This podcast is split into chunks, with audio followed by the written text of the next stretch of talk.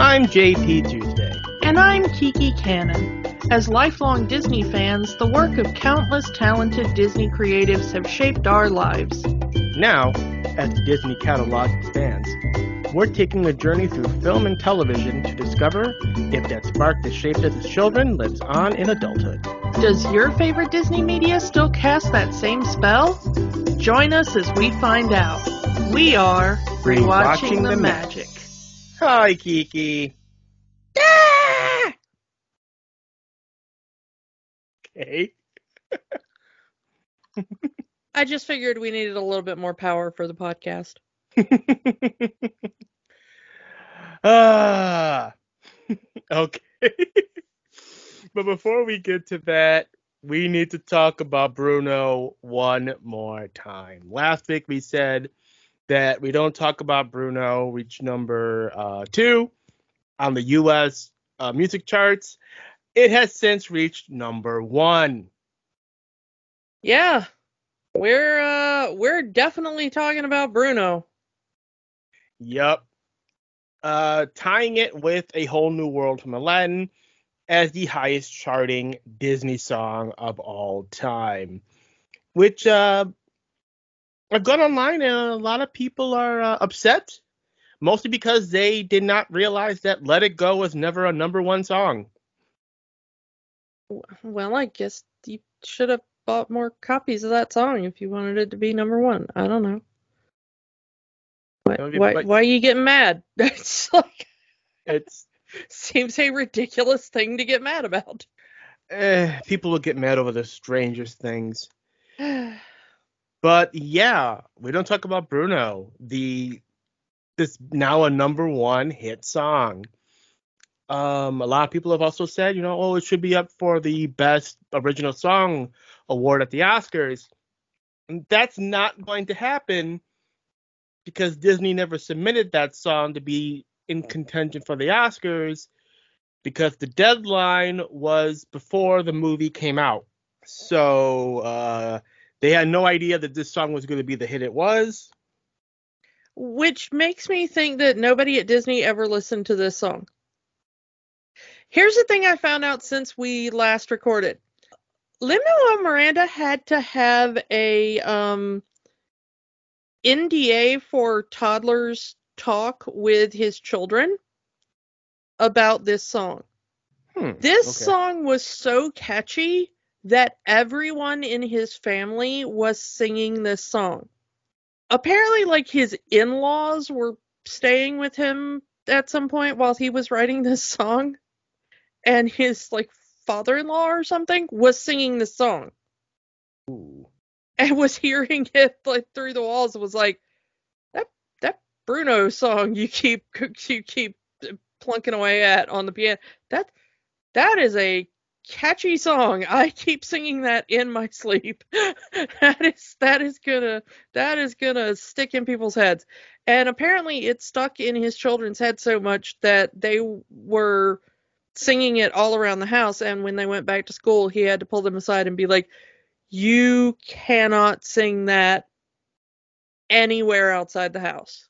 And he had to explain it to them like other people don't know this song yet and it would be like rude and you can't teach them this song and I don't know exactly how he explained it to them but he sort of had to, to kind of explain a non-disclosure agreement but on a little kid level to them because they would not stop singing it. It was that catchy. So the fact that nobody at Disney figured out that this was going to be the earth crushing song it became made me think that nobody at Disney actually listened to any of these songs. Because the second I heard this song, I was like, oh, this is going to be the thing that parents are going to be tortured with for months. Yeah. I, I, mean, the first yeah. time you heard this song, you immediately knew, right? Oh yeah, like oh, this is catchy. This is you know, it's th- this this is the thing that's going to be everywhere. Yeah. So if if this if if nobody at Disney picked up on this, then fire all the people in that chain of command at Disney and replace them with anybody else because I think everyone else who saw this movie immediately picked up on that. Because it was the same thing when I heard Let It Go. They they put that up on YouTube before I got to see Frozen. Mhm. And it was just one of those things that came across my feed. It was like, "Hey, Idina Menzel's got a song in the the new Disney movie." And I was like, "Oh, I like Idina Menzel. I like Disney.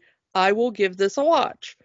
And I heard that song and I immediately screamed out like come listen to this song and i immediately was like this is going to be the next big thing you are going to be you, this this is going to torture every waking moment of your life for the next and and that was what it was And it did. It was everywhere. and it did. It was everywhere.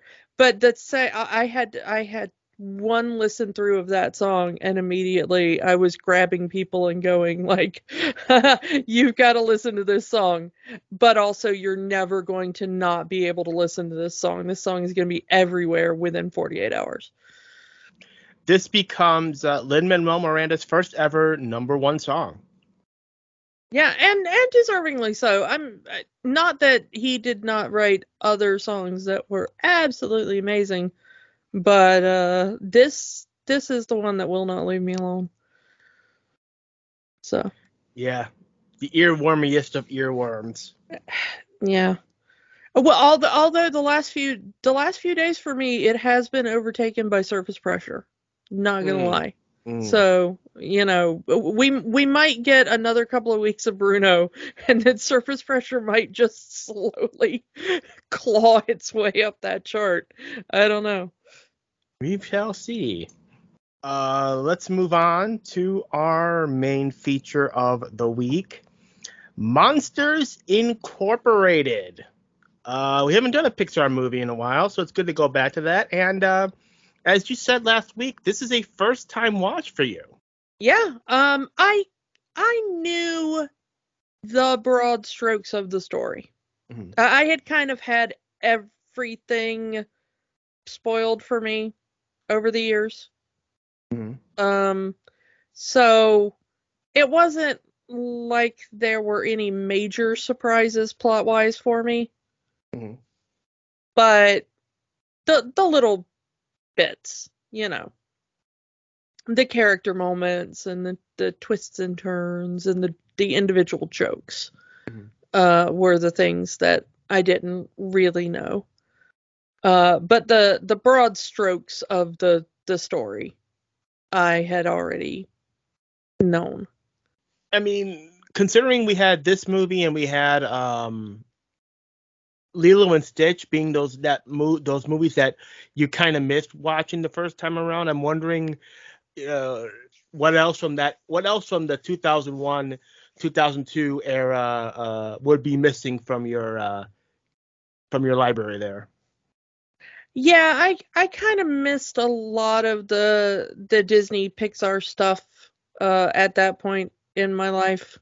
Uh, you know, just real life uh, reasons for that. So I I kind of missed broad swaths of of Disney Pixar um, at that point, but it's it's kind of good. Uh, I I always should have gone back and and watched it. I don't know why I never did, but it's good to have the excuse to go back and watch it now. Yeah. Uh, Monsters Inc. was the third highest grossing film of 2001 and uh, was nominated for the first ever Best Animated Feature Oscar. Uh, lost to Shrek. I mean- fair, fair, fair on Fair. that one. Uh, Shrek was such a dominating thing in the It was- culture, still Yeah. is. Yeah, I mean, yeah, even to this day. Ev- eventually, D- Disney will buy that too, and it'll just, Disney will rule the world. It'll just be be like, well, you know, now Shrekland at Disney. they'll buy Universal too, and that'll be annexed into the Walt Disney World Resort. Yeah. so a little bit of a note: this is the first, this is the directorial debut of uh, Pete Docter, who would go on to direct other uh, Pixar movies, Up, Inside Out, Soul, all great animated movies, and this was kind of like the first one he ever got to do. I can kind of see where some of those later ones come from. Mhm. It's a good first outing for him. Mhm. So, uh, definitely an interesting uh first take in the the Pixar kind of realm for him. So let's kind of just get into our our, our featured players. Who's in this movie? Uh, well, we've got uh, John Goodman leading us off as Sully. Or- or- Legendary actor John Goodman. yeah, who's had a great renaissance here lately. I mean, not that he ever really went away, but man, he is really just doing banger lately. and a lot of Disney connections. Uh, Roseanne, The Connors, uh, Emperor's New Groove. Princess and the Frog was probably the last time we talked about him. hmm Um, because he was Big Daddy. Mm. uh, in in that one. So probably last time we we got to talk about him, and of course he uh did take over the character of Baloo when they did Jungle Book two. Lately, like you said, you know he's got the the Connors going now, which is the continuation, offshoot, whatever you want to call it, of Roseanne. Um, that is doing very well for ABC at the moment. Um, and then over on HBO, he's got the Righteous Gemstones, Hmm. Uh, which is an excellent, excellent series. Um, and they just did uh, the episode that just aired most recently, as we're recording this, was a episode that was completely set in the the past of the show in in the 80s and they had to do that de-aging thing you know that guardians of the galaxy really creepy de-aging thing you know Mm. uh that whole like uh you know captain marvel hey it's the 80s and we need samuel L. jackson to look like his 80s nick fury Which is really weird because John Goodman has lost a lot of weight. Because in the 80s, John Goodman was a really big dude, and modern John Goodman, well, not skinny, he's definitely slend more slender than he would was in in the 80s. Uh, yeah, I mean they kept him the the same size, but it was you know they they kind of you know de-aged his face in that Mm. same manner. Um and uh whoo that technology's getting creepy good. I, I mean really creepy good. There were moments that you were forgetting and you and you kind of cuz we all know what John Goodman looked like in the 80s, you know? It's like we have we have that footage and at the, at the moment you're like wow it's john goodman in the 80s but he's like the size he is now you know like you just said he, he was a, a larger size then but it's like hi- his face then on his body now and it's a little bit trippy uh so yeah um but man, it's just he is he is just killing it on both of those shows. Um, two two extremely different characters, and he is just nailing them both. Uh, so yeah, loving it. Um, and then of course, you know, in in this in this film, completely completely different vibe entirely because he's just goofy and lovable and you know really really great and then of course you got billy crystal playing mike you know his Mike Wazowski. yeah mike wazowski is is uh Billy Crystal is Billy Crystal. He's a legend. Yeah, well, I was trying to think of how to describe Mike. It's like partner on the scare floor or whatever. Coach. Yeah, I think they do call him a coach at some point. Uh, like Like each yeah, he stays on, he stays on the floor and takes care of the more technical end when Sully goes into the human world to scare kids. But yeah, they're roommates, but also they are coworkers and yeah.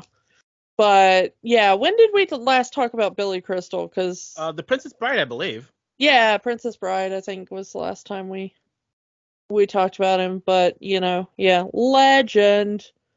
But then we got our our kind of main villain of the piece, Randall, the little cham- chameleon-y, lizardy monster, and then it's Steve Buscemi, because who doesn't love a Steve Buscemi, you know? The original. Hey, it's that guy. Yeah, the original like, oh, it's that dude with the face and the eyes and the yeah. I I don't I don't know. I mean, what do, what do you say about Steve Buscemi, you know? Yeah. Uh, Uh, Reservoir Dogs much? I'm trying to think of like when I first saw him. I can't remember if it was like in Coen Brothers or Tarantino. Probably, probably maybe Fargo for me, and then, or, maybe like Hudsucker Proxy. Like, probably one of those two was when I first saw him personally, and then maybe Reservoir Dogs right after that, shortly followed by Armageddon. Maybe I, I, guess. I I first saw him in The Adventures of Pete and Pete. oh yeah, he he did he did have that run in Pete and Pete. You're right. Yeah. Oh yeah. Um but I wasn't I wasn't I I kind of popped in and out of Pete and Pete though, so I wasn't quite as big a Pete and Pete fan. So it probably was But Pete and Pete was the same year as Reservoir Dogs. yeah, but but I was such a like weirdo sort of bizarre art film kid. Mm. like that was that was me as a kid. so the fact that I probably would have been like, "Hello, child appropriate enough to watch Pete and Pete. When when did you first run into Steve Buscemi?" In a Coen Brothers film? Like that would have been me as a child. And, I'm uh, not gonna lie. and we were talking before we started recording. Uh, this is not the first time uh, Steve Buscemi has done a movie with John Goodman. Yeah, no, they both of them were Coen Brothers regulars. Yeah, so they they worked together in a couple of Cohen Brothers films uh before before this. I mean, they did um uh, Big Lebowski together. Both of them had done um Barton Fink as well. Uh so, you know, it it, it was it was that kind of thing. Buscemi has definitely made uh, animation a bit of a career because you know he's done uh, the Final Fantasy movies, but most recently the Hotel Transylvania movies. Yeah, well, as as well as having that distinctive look, he does have a very distinctive voice. Yeah, So, um, and of course the man is a meme. How do you do, fellow kids? yeah. Uh, and such a great sense of humor because uh, he is really good friends now with Pete Davidson mm. uh, uh, for a very kind of uh, tragic and personal connection. Steve Buscemi was a was a firefighter before becoming an actor. Oh yeah, yeah, yeah, yeah. I heard that. Yeah, and And he's still uh, a, he's still pretty much a volunteer firefighter to this day. Uh, Well, yeah, uh, and when, um, well, right, right about the time of Monsters Inc. actually, but um, when 9/11 happened, he went and and volunteered, um, because you know they lost a lot of men that day, and they needed uh people to help. Hmm. uh, in the in the aftermath, and Steve Buscemi just walked down there and picked up some equipment and just started working. Um, and uh, Pete Davidson, for those that don't know, his father was a firefighter and was one of the men killed that day. Uh, Davidson would eventually make a movie kind of about that. Yeah, in which Steve Buscemi appears. Um, and uh, King of Staten Island, yeah. Yeah, King of Staten Island is is the film. Um, and it's uh quite a, a kind of special connection uh, between them, and because of that, they've they've done a lot of kind of just weird comedy bits. uh, the two of them, and they've become kind of good friends. Um, but also, Steve Buscemi just has a really interesting sense of humor himself, and always always has.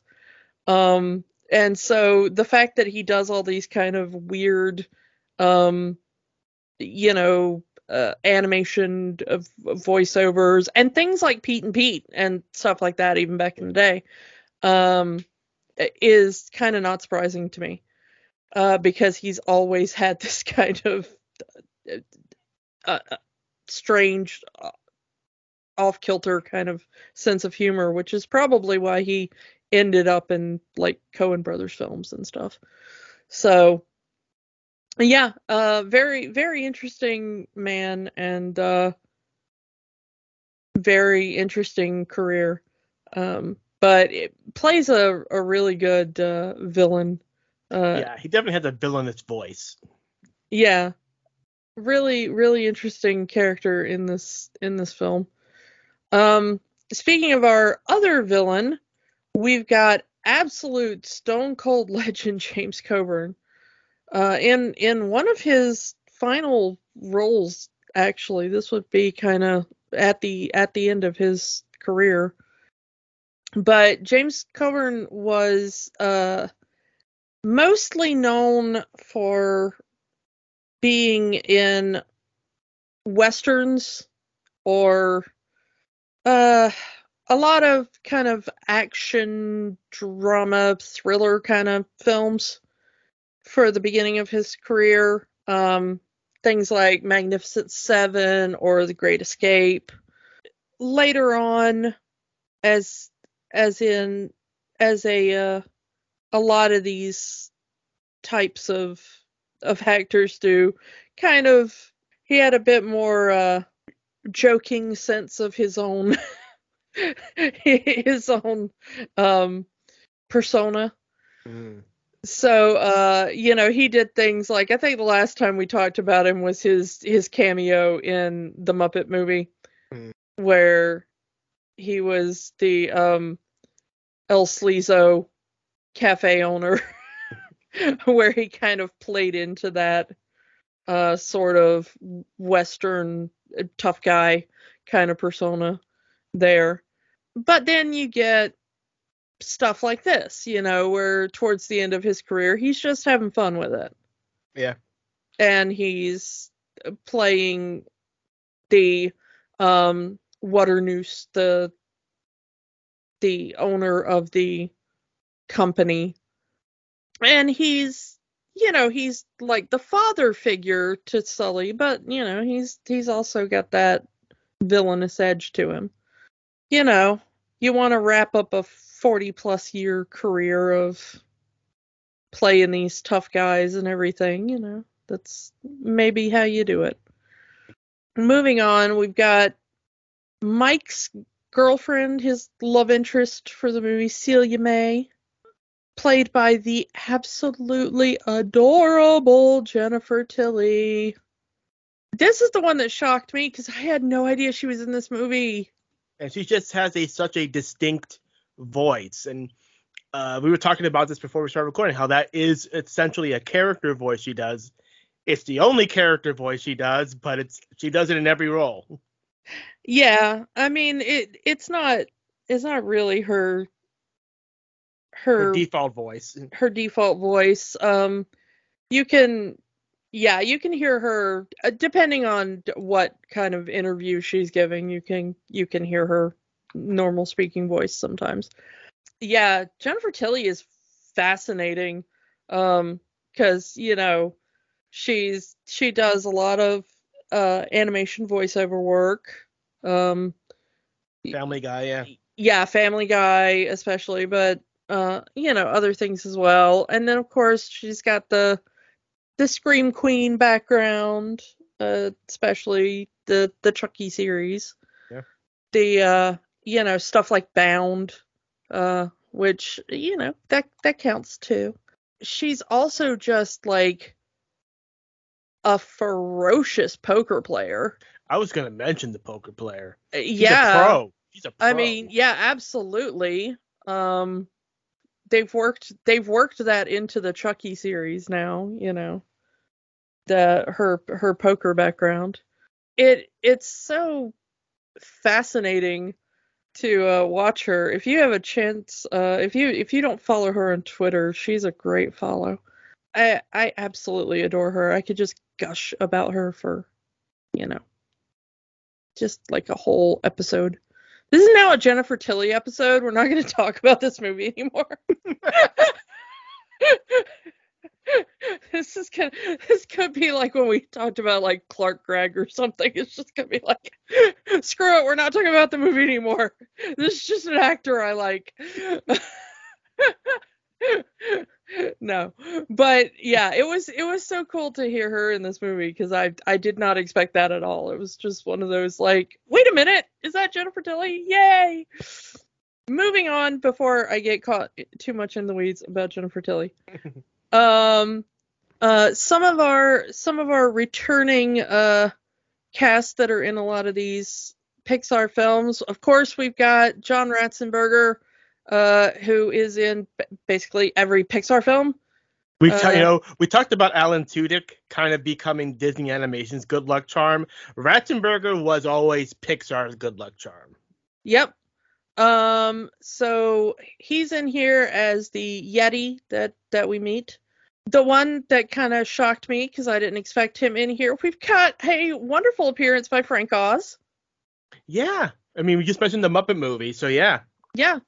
Um, he is uh the uh fungus, the little uh, assistant to uh Randall. We have another kind of regular for Pixar, Bonnie Hunt, uh as the uh trainer that you see at the beginning of the movie and a couple of times throughout. But she uh I think we last talked about her when we did Zootopia. Um, we talked about her in A Bug's Life as well.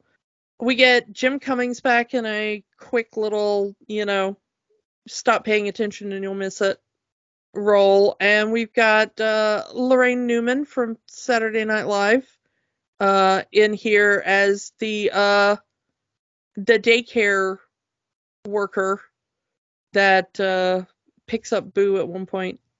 Yep, with the little other little monster kids and she's never given a name in the movie, but apparently uh in a comic book her name is Miss Nesbit. I think you've had enough tea for today. Let's get you out of here, Buzz. Don't you get it? You see the hat? I am Mrs. Nesbit. Snap out of it, Buzz! And then uh, we've got uh, Roz, who is uh, played by uh, Bob Peterson. A regular Pixar animator. Yeah, um, who uh, does does occasional uh, voices as well. So yeah, One final one before we get going, and that is the voice of Boo herself, Mary Gibbs, who is the daughter of a Pixar animator, Rob Gibbs, which is how she got the role. She also uh, her other notable Pixar role is that she is the voice of Baby Riley in Inside Out. She did while they were filming, uh, making the movie. They had her draw some pictures. All of the little pictures you see Boo draw in the movie was actually drawn by Mary Gibbs. And a lot of them are signed by her with her name, Mary. And they have actually made this canonical. Boo's real name is Mary after Mary Gibbs. Uh, there is one uh, non-cast member person we kind of want to shout out, uh, just for just for fun, because we always like mentioning our Magiswords people. Uh, one of the uh, story artists on the movie uh, is a guy named Ken Mitchroney, and uh, he would later go on to work on Mighty Magiswords, our favorite non-Disney owned show yet. Uh, and uh, he would later do work on Mighty Magiswords, including uh, doing some voices, including the voice of Mr. Pachydermis. So yeah. Uh, hi Ken, you'll never listen to this, but hi Ken. uh, yeah. So that is uh, that was cool. It was cool to see his name. yeah. It's early work. Yeah. So uh, let's get into this movie. So we have a world. Well, as the Pixar formula goes, what if blank had feelings? What if the monster in your closet had feelings? So we have the world of Monstropolis, a world inhabited all of monsters, and their power source are the screams of children. So the monsters go into the human world through the closet door scare the children and collect the energy from the scream and that powers their world. Every little bit of electricity anything that runs on power is run by the power of screams. Yeah, so all of their light bulbs and uh, their car fuel and their yeah, just basically everything. yeah, everything is run on scream power. And the the there has seemingly is a energy crisis in the monster world because children are not getting as scared as they used to or at least it's outgrowing the monster in the closet fairly quickly. The children's time of innocence is shortening, and that means that their time when they get scared by the idea of a monster in the closet is growing shorter and shorter, and that means that they're able to harvest screams in a, a shorter time for each children, each child, excuse me. one uh one note they have here is that one monster is saying she wasn't scared she wasn't scared she's five so it's like so yeah the, there is a with less children with children being scared of the monster in the closet less and less there's less energy in the monster world having pe- so people are trying to ration their energy s- sources and there, we see a newspaper that says rolling blackouts are scheduled throughout the monster world to conserve energy so there's yeah, a Mike, Mike and Sully have to walk to work instead of taking Mike's car. which he's not very happy to because he just bought that thing Yeah, it's a sweet ride. I want to take my sweet ride into work, you know. There's a funny uh it's not on disney plus unfortunately but there is a uh short called mike's new car which uh kind of shows the show where it's mike showing off all the stuff its car can do and it just blows up in his face and it's very hilarious. If you can find it do please watch it. Yeah, But- the the other the other part of this equation is that the idea is that children and anything a child has touched in the human world is considered to be toxic and potentially deadly if it makes it back to the monster world. So any article of their clothing or a, a toy or anything and Or just phys- especially a child themselves yeah physical touch is see is a big no-no in the monster world Yeah, so if if they were to come back through the door, you know, it's and we we see that with one monster getting a sock stuck to their fur and then they have to be decontaminated. 2319 yeah. that poor monster goes through hell this entire movie Yeah, it just keeps getting piled on. Poor thing. but yeah, I mean, these monsters are taught essentially from childhood that children are dangerous. That if you touch a child, you will die. Things from the human world cannot touch a monster, and th- things from the human world cannot enter the monster world. because bad things will happen. Yeah, the the interesting thing is though is we do see that at least part of this does seem to be true in the fact of the scares part of it, the the innocence window shrinking or whatever Mhm. might actually be true. I mean, I think that's a commentary on the world at the time, as you know. Uh, I mean, it's always there's always going to be people saying, "Oh, kids playing video games are ruining their their innocence," or they watch these movies and it's going to take away this. And someone working on this movie, I think that was a commentary on that. Yeah, well, the the reason I say that is because when Boo arrives, she is not at all scared by anything except Randall. Nothing else she comes into contact with in the entire monster world scares her in the slightest. She looks at Sully, and goes, "Kitty," which going since uh, we have talked about this on on the show before, is that that is you. You will see Oh, this yeah, big totally. burly horn monster, and you will say, knowing you, you will say puppy. Yeah, no, it's like a mi- well, no, I'd probably just be like fuzzy. I want to touch it. Uh, they um there recently was a was a thing where I I can't remember which state it was like Ohio or something. Their their state wildlife thing sent out a a whole thing about like if you see a wild bobcat don't pet it on Twitter. and everyone sent back tweets like no, no, no. If I see a bobcat, I'm totally petting that thing, dude. You are not stopping me. If I die, what a way to go. Don't Uh, pet the murder kitty. Yeah, and and I just this is just my my blanket statement to the internet. Yes, thank you for sending me this tweet thread. I have seen this tweet thread. Thank you every single person on the internet. You have all sent me this tweet thread by by now with the message, "Hey, look, Kiki, it's you."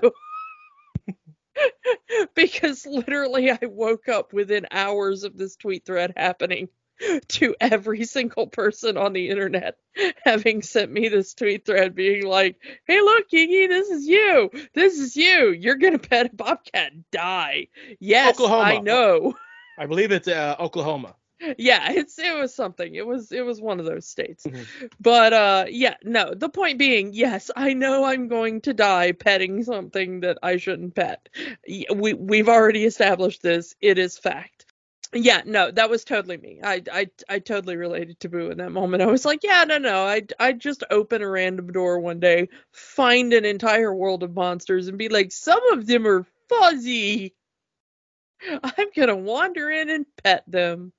Also, that one over there has adorable snake hair. I want to braid it. Can I braid your snake hair?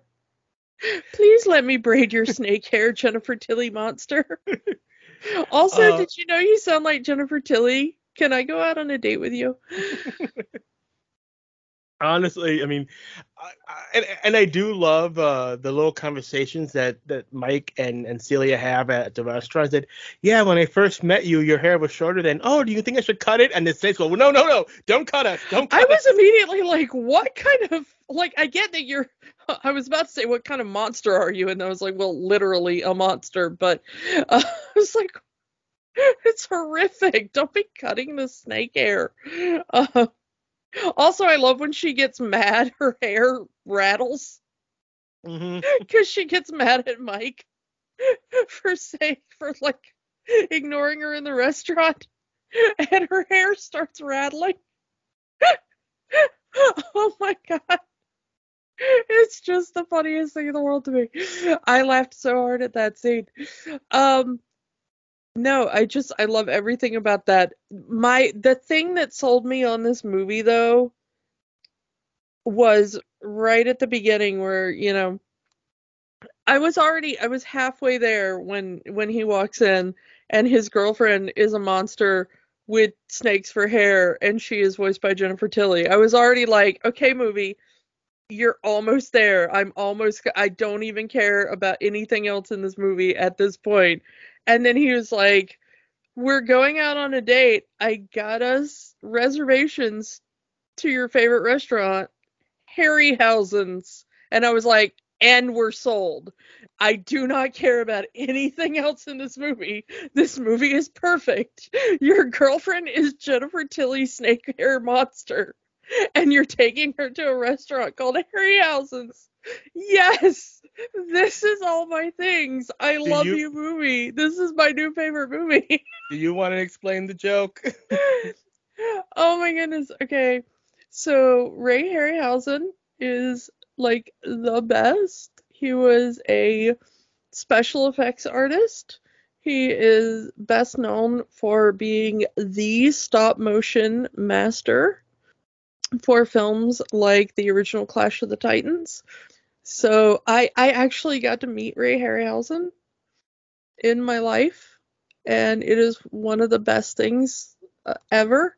Um, I got to sit and watch him talk about his work and and all that kind of stuff. I, it's it's a great memory for me. I I'm such an admirer of of him and the fact that one of his great creations was Medusa, the snake-haired monster woman in Clash of the Titans. and here Uh, we are with a snake-haired monster woman. and here he is taking a snake-haired monster woman to a restaurant named Ray Harryhausen. I mean, it's just oh, it's just mwah, a million chef kisses. I I love you. I love this movie. I love that joke. Perfect. Don't change a thing. So yeah, it was. Uh, and then it's a sushi restaurant, which is like one of my favorite things in the world. So I, I pl- please take me to the restaurant Harryhausen's, preferably with Jennifer Tilly. Uh, D- the, um, Depending if someone gets to call you schmootsy poo or not. no, no one ever gets to call me that. I will feed you to a snake, and then I will pet that snake and call him Schmootsy Poo. um, but I, I, I immediately was sold on the movie. At that point in the movie, I'm like, I don't care what else happens in this movie. This movie is perfect. I want to talk a little bit about the scare floor, about how this works, because there's a there's like a whole video screen about you know datelines and where they are, because it's it's clearly in the morning of the monster world where they're going to work and they're going through the doors, and obviously this has to be at night in some because these kids need to be asleep and the monsters come in, they scare the kids in their sleep and they get out. So there's date lines of what time is night in this time zone and in this time zone and in this time zone. So wouldn't there have to be scarers on the floor 24 hours a day? Shouldn't that always be open with like a, a day team and a night team coming in to go to children's houses at any time of the day?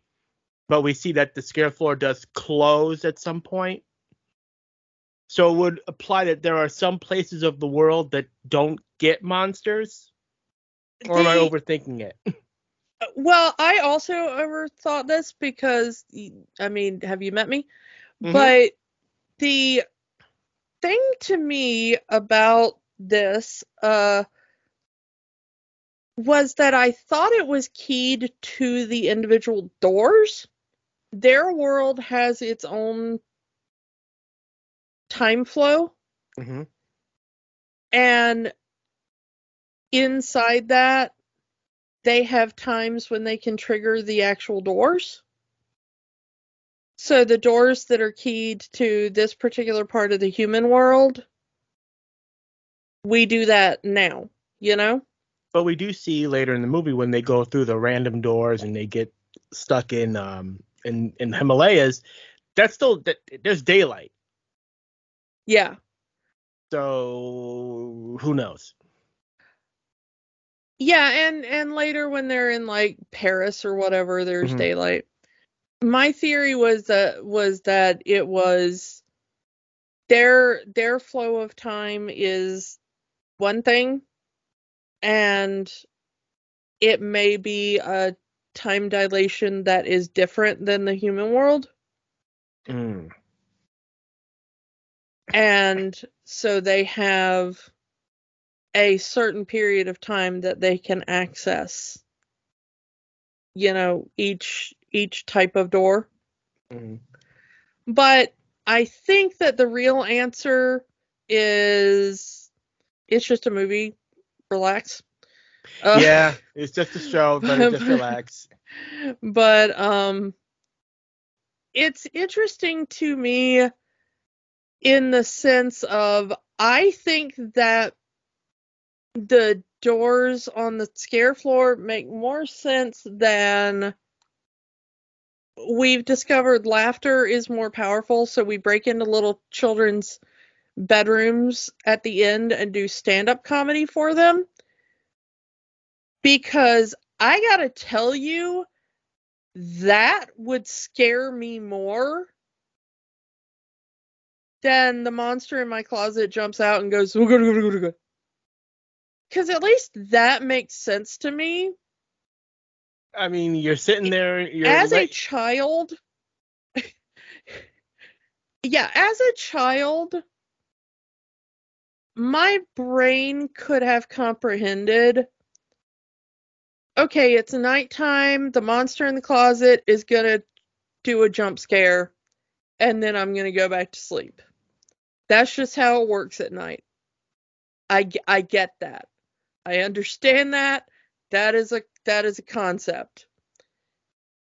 My brain does not comprehend okay so i'm gonna go to sleep for a little bit and then i'm gonna get woken up so billy crystal can come out and test his type 5 and then i'm gonna try to go back to sleep after that.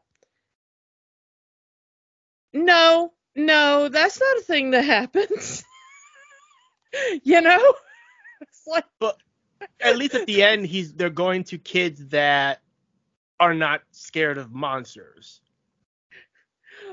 Like the kid at yeah, the end is just now like, I'm scared of stand-up comedy. You know what I'm saying? like, I'm scared of the corner of my room turning into the Laugh Factory for a couple of minutes every night. and that is a way bigger existential crisis than being like having to turn on the light in my closet for a few minutes every night before I go to bed. Yeah. I'm Ugh. I'm just I'm just scared now that like some guy's gonna pop out of my closet and be like, Hey, how you doing tonight? So where are you from? Hey, how about that airline food? Right? Like that that's now my greatest fear in life. and it'll still give them energy. Energy is energy. Yeah, but try to explain that to a therapist. I had the dream again, Yeah. where where Billy Crystal is a one-eyed monster doing stand-up. Yes. Yeah. what do you think it means, Doc? Well, I think you have father issues. Why does the monster sound like Billy Crystal? I don't know. There was another guy that sounded like John Goodman for some reason.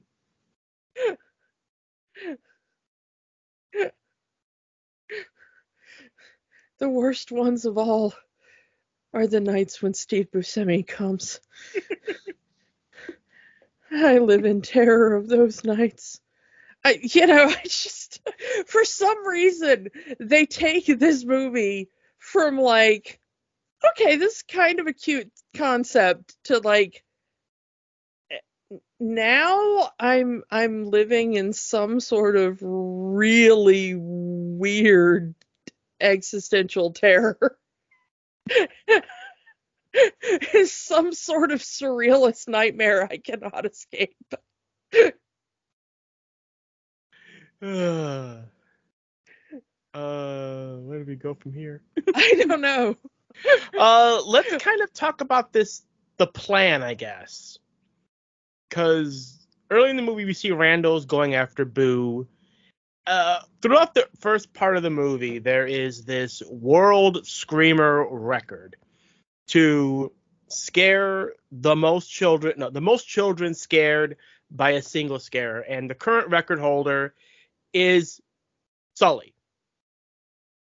Randall, uh, throughout the first part of the movie, he's saying, "Give me another door, give me another door," because he's trying to scare as many kids as possible to beat Sully's record, and he does for five seconds before Sully comes out of a slumber party.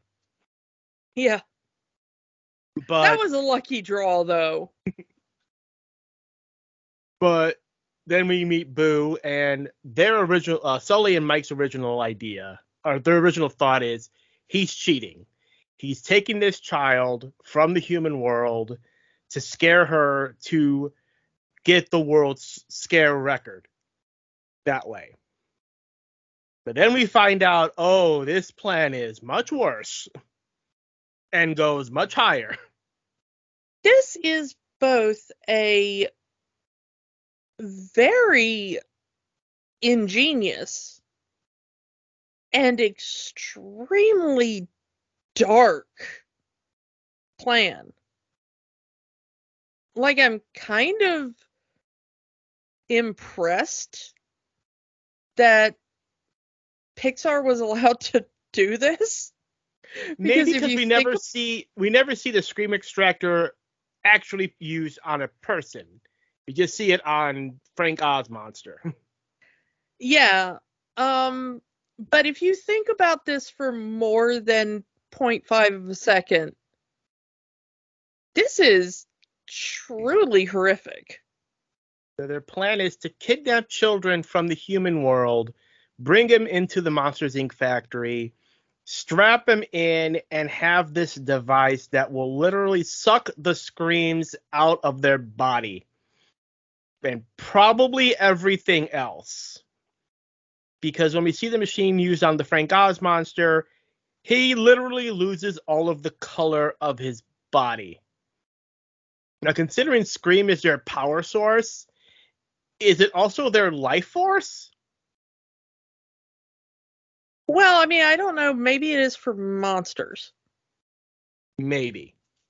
but um because screams are basically energy in that world.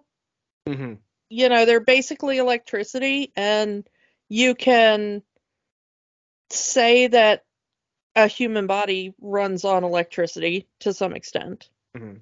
So if the monster world runs on screams, maybe monster bodies run on screams. You know, let let's not mince words here. This is basically a torture machine. It is. You know, and they're doing this to children. two very young children. Boo is at least two years old in this movie, and at least it's it's uh, there's some supplemental material that lists her as two years old. So this is a toddler. This Yeah. is still a baby. Yeah, she doesn't have full language acquisition in this film.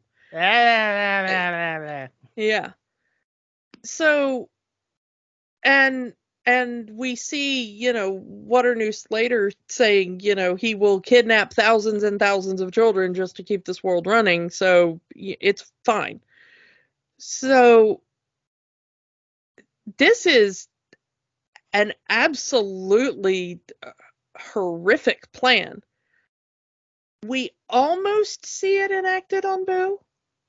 If it wasn't for Sully, Sully with the run in for the save. Yeah, and we we see how terrified she is in that moment as it's coming towards her, which is a really impactful moment. I'm starting to wonder how much I'm starting to wonder how much therapy Boo would need later in life with all of this. Yeah, hopefully she thinks it's just a dream or something. The the thing is is that it's already you know, this world is already kind of built on an awful premise, an awful exploitative premise, which Sully realizes over the course of the movie. Hmm. You know, when he catches that footage of himself in mid scream, you know, Yeah. mid growl, and he sees what Boo would see, you know? Yeah, and it's this seems to be the first time he's ever seen it from the child's point of view. And he's been doing this for however long. Um, and it is interesting to see that he does realize the the exploitation and trauma from the other end. Like you can say like, well, you know, the kids grow out of it and and whatever, but we all are sort of built on the after effects of whatever weird childhood phobias we all had, you know? Mhm. Um, we've all got that one or two or 12, you know, little phobias we had as a kid that we never quite shook. Whether or not they're legitimate fears or not, Sully has that moment of realization like, oh, we've been preying on that to run our world. Uh, our to convenience our world. You know, there's there's nothing that says their world necessarily needs this form of power. And we find out later that they kind of don't. But They kind of don't, you know, but it there might have been some native form of power that we don't know about. We don't know everything about this world. Um we just know that this one company has a monopoly and has told everybody that this is the the form of power. It is fascinating to see him have that kind of moment of clarity Hmm. and to decide to do something about it. It is it is in my power to do something about it, and so I will. Which is the more important thing. Mhm. Not just that you suddenly realize what's going on, but you realize what's going on, and now you will do something about it. Yeah. Knowing full well that it could doom the company, knowing full well that the energy crisis is not going to get better, but it's still the right thing to do. Yeah, and it's going to cost him a lot. I mean, he is the star of this company. Yep, the a- man who runs the company is his father figure, basically. He's been the employee of the month forever. Yeah. So it- Um, it's, his roommate. It's going to cost him his job as well. almost cost him his life. I mean, like he even mentions it. Hey, I will never see the woman I love ever again because of you. He doesn't realize at the moment it will get them exiled to the human world, but it does. I, I mean, let's talk about that moment where they get exiled to the human world because that's kind of a an interesting moment. And they've mentioned, and they do mention other monsters that have been exiled to the human world. Uh, obviously, we have the Yeti. They mentioned Bigfoot. So it's assumed that it, it's assumed that all of the monsters that we see in our world are banished monsters from the monster world. Yeah, you all can- cryptozoology is just monsters from their world that have been banished. So Nessie and the Chupacabra and Mothman. Baba Yaga. yeah. all of them were monsters that for one reason or another were banished to the human world. And I wish we could have seen that movie.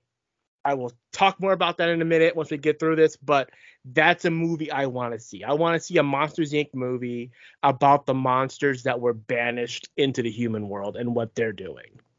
Yeah, that that would be cool. Um I I like that they based this on the Rankin Bass Abominable Snowman. So, uh you know, we we get our John Ratzenberger as we said. With Yellow Um, Snow. Yeah, the, it's just lemon. uh That's the only way they can get away with a Yellow Snow joke in a Disney movie. Yeah. But I like how he's got like all the lingonberry jam crates.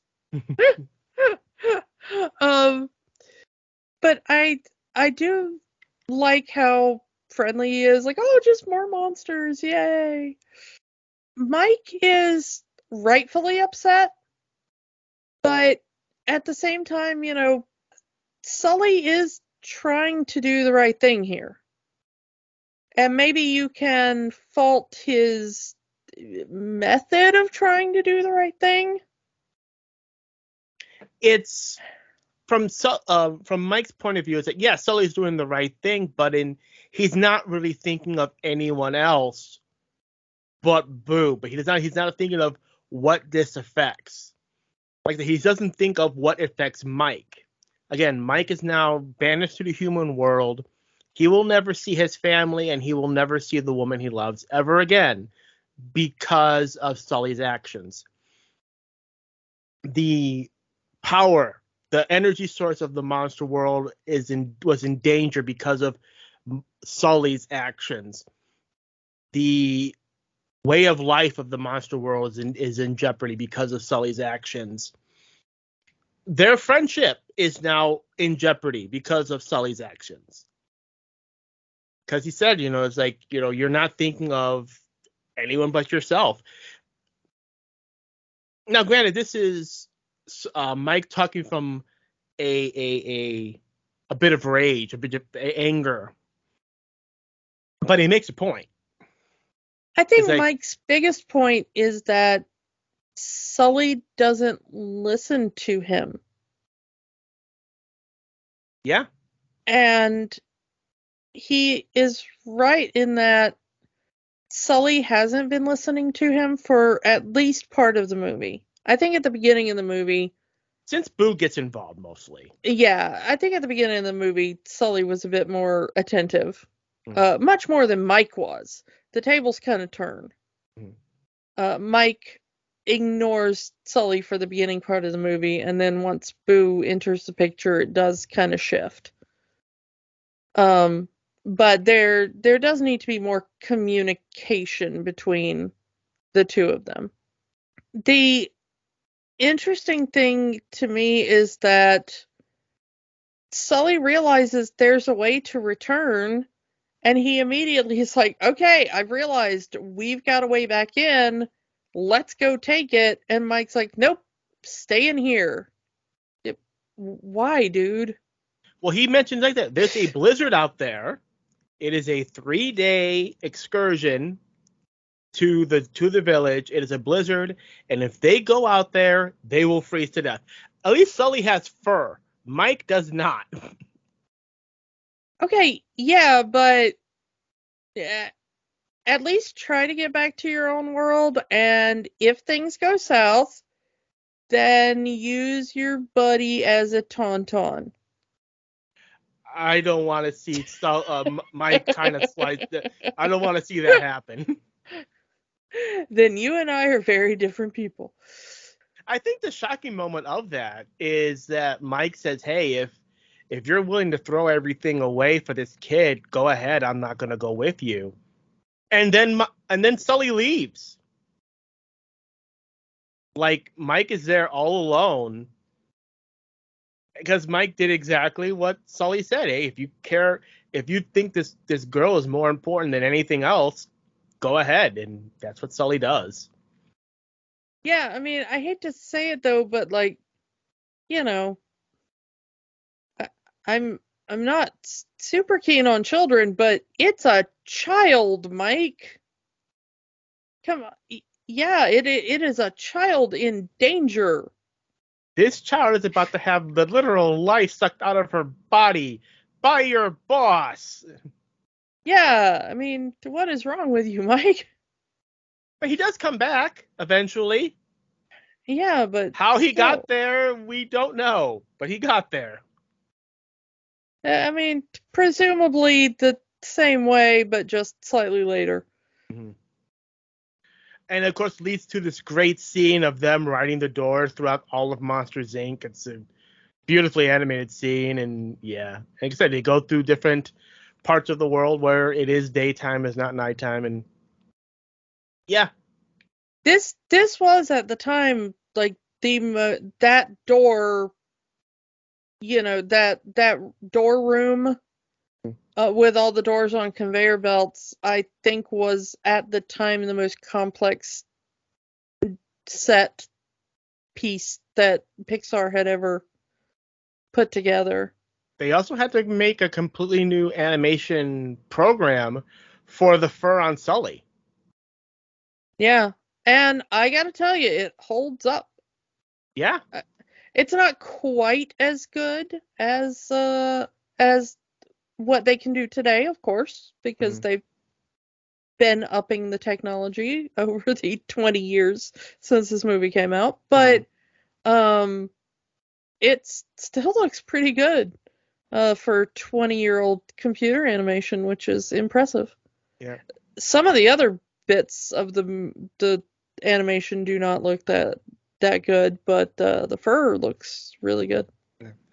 And you know, uh, let's get back to what you said to that scene at the end there, where Waternoose admits he will kidnap a thousand children just to keep the world going.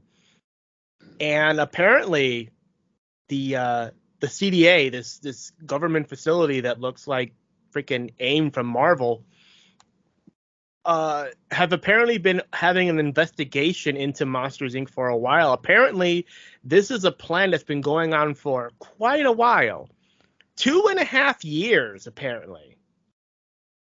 As yeah, and Ross has been undercover. Yeah. Ross has been working with Monsters Inc. for two and a half years, working undercover, trying to figure out what this plan is. And the fi- to find out that it goes all the way to the top. And so they arrest Waternoose after the minute, and then Waternoose straight up says, you know, the you know the energy crisis will continue.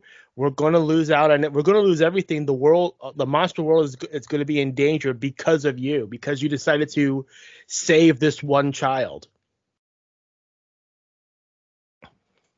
And from his perspective, it's fine. He he is right in that perspective.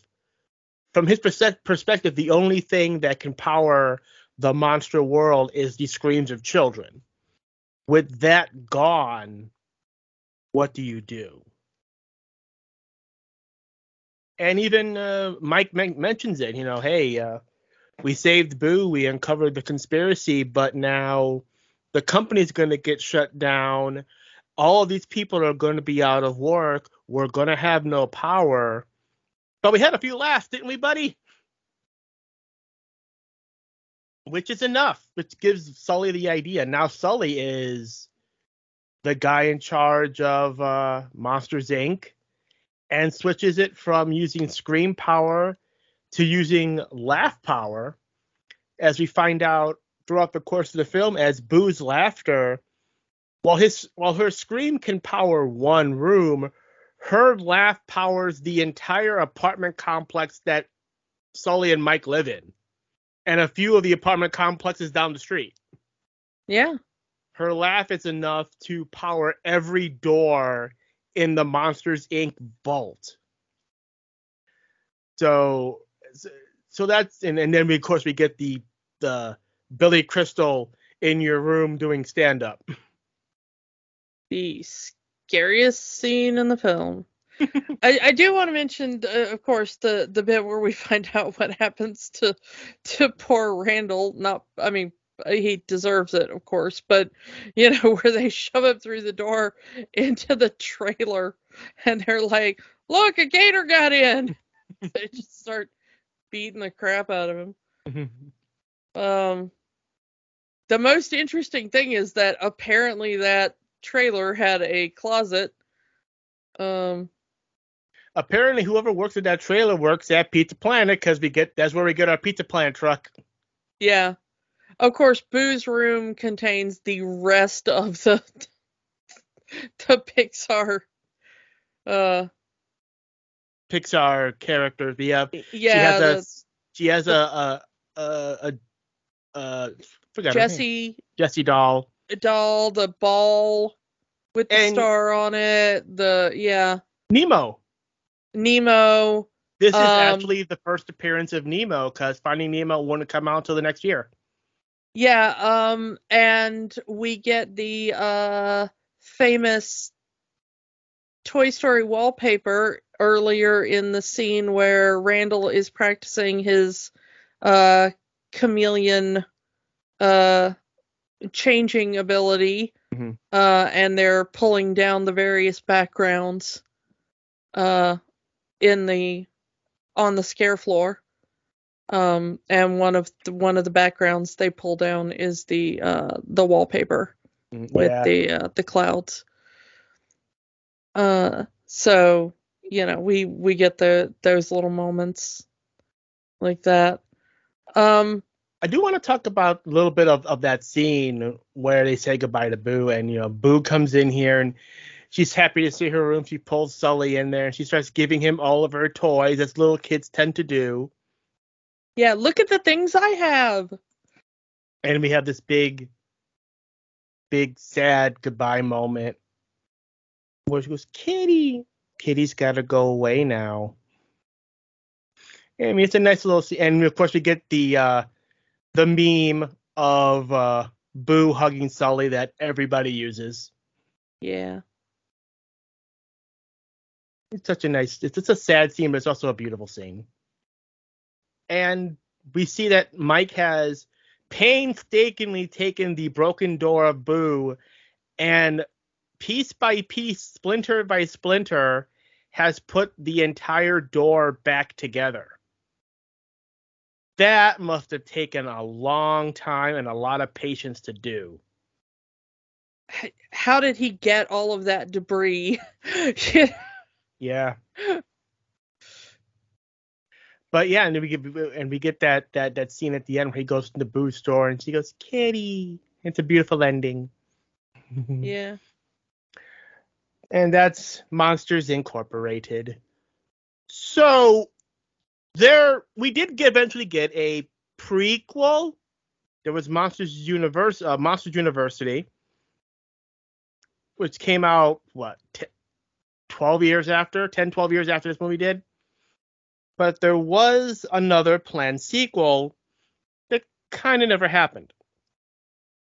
So when it when it when there was a point where pixar was going to separate itself from disney this was uh, the the one of the main triggers that was that got people to push uh uh Michael Eisner out, bring Bob Iger in, and uh, since they since Disney owned the characters, uh, Eisner decided, well, we don't need Pixar, we'll just create our own animation studio that is specifically tailored to make sequels to these Pixar movies that we own, and that became Circle Seven Studios.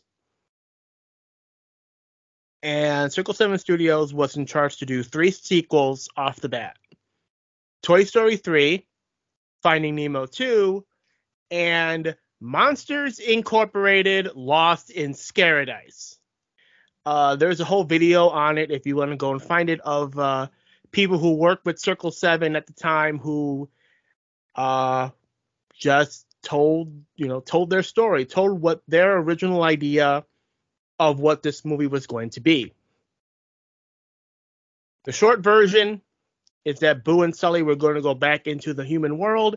It was Boo's birthday. They wanted to visit her for her birthday. She is not there. And they go all over the country trying to find where Boo is. Along the way, meeting up with other monsters that have been banished from the monster world by Waternoose which I just said, I want to see that movie. And we're never going to see that movie because then Iger comes in, he buys Pixar, Circle 7 Studios is shut down, and none of those movies happen. Oh, there's a Toy Story 3, but not the Toy Story 3 that Circle 7 was working on. There's a Monsters Inc. sequel, but not the one that Circle 7 was working on. We got a second Finding Nemo movie, but not the one that Circle 7 was working on. Yeah, uh, it, it does sound like it would have been a great idea. It, it is kind of sad when things like that fall through. Yeah.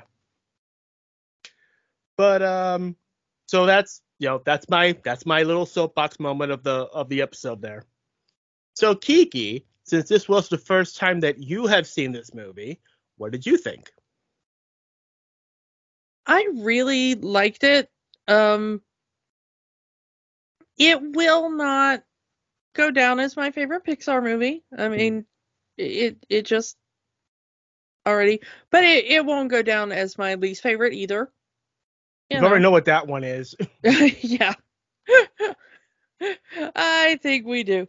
Um but I I was surprised that I I liked it more than I thought I would. Mhm. I think I kind of thought, oh, I I already know everything about this movie, and and uh, and then there were a lot of things in it that I was like, oh, you know, it, yay.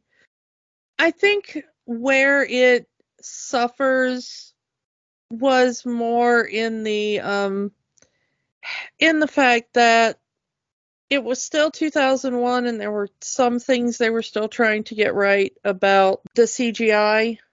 Hmm. You know, it still has some of that stuff that was a problem with the early Toy Story, you know. Yeah, Pixar are trying to make humans look human. They still had that Yeah. they still had that plasticky look, which is kind of why they focused more on non-human characters for their first few films: toys, bugs, monsters, fish. you know, it's it was very easy to see why the monsters were terrified of little children because when the little children come on screen, you're like, God, that that really does look awful. A terrifying creature. Yeah, because all the monsters look adorable, and then the, whenever you see a child on screen, you're like, oh, that's horrifying. No, no, do not want. There's one Randy Newman song. If I didn't have you, which For- was the uh, the intro music we heard, da da da da da da da. They Yeah. slow it down and they put some lyrics over it, and we get uh, John Goodman and Billy Crystal singing this friendship song. If I didn't have you. Yeah, so it was I'm I'm glad it was the one song. I'm Mhm. glad it was the lead singing it. I'm glad it was over the end credits. So that was a bonus. Mhm. Didn't interrupt the flow of the movie, so definitely bonus points for that. I don't know. I think there were moments when the story felt like it lagged a little bit. Hmm. You know, I mean, this I is felt- this is a 90 minute movie, and yeah, it does feel like a few minutes if it gets gets dragged. Um, you know, there were there were some times when I thought it could be punched up a little bit, you know, maybe like, you know, we could have put some jokes in there, had a a bit of, you know, slapstick or, you know, a chase scene or something, you know, Mhm. just something to to pep it up a little bit. But overall, uh, you know, it was a really good effort. And again, this was still kind of early in the Pixar formula Mhm. uh, and they were working out a a lot of some of the the kinks in the formula, I think. But I enjoyed this one a lot more than I thought I would. I think I always thought like, oh, you know, there there had to have been a reason I skipped this one. But probably not. I think it was just like, you know, real life reasons at the time and then I just laziness never got around to it. Really liked Jennifer Tilly though. one thing about this movie that I'm sad is not. I mentioned the short, but there's also one other thing in this movie. This movie doesn't have the outtakes. The version on Disney Plus does not have the outtakes. Now we've mentioned how, you know, Bug's Life in the credits there are outtakes. In Toy Story 2, there are the outtakes.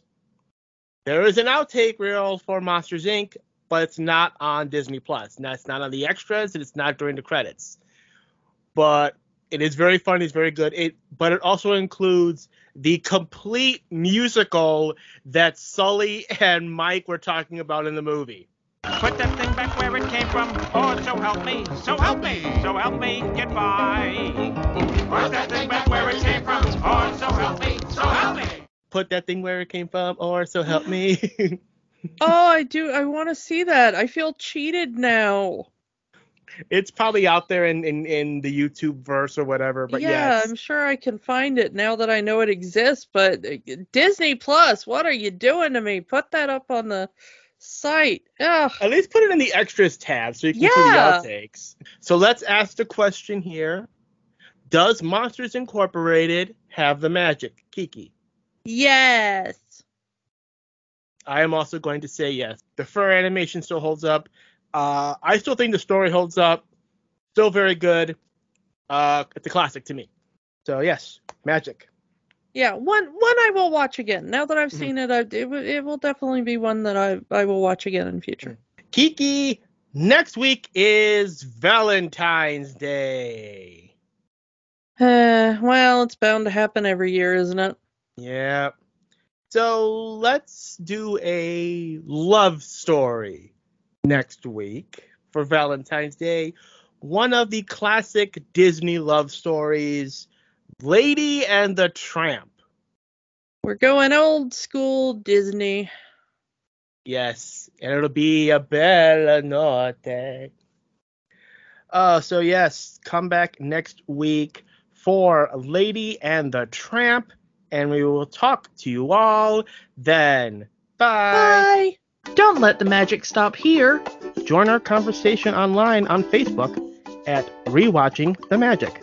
Twitter at Rewatch the Magic. And of course, new episodes every week at rewatchingthemagic.podbean.com. Remember, the magic is for everyone. It only stops if you let it.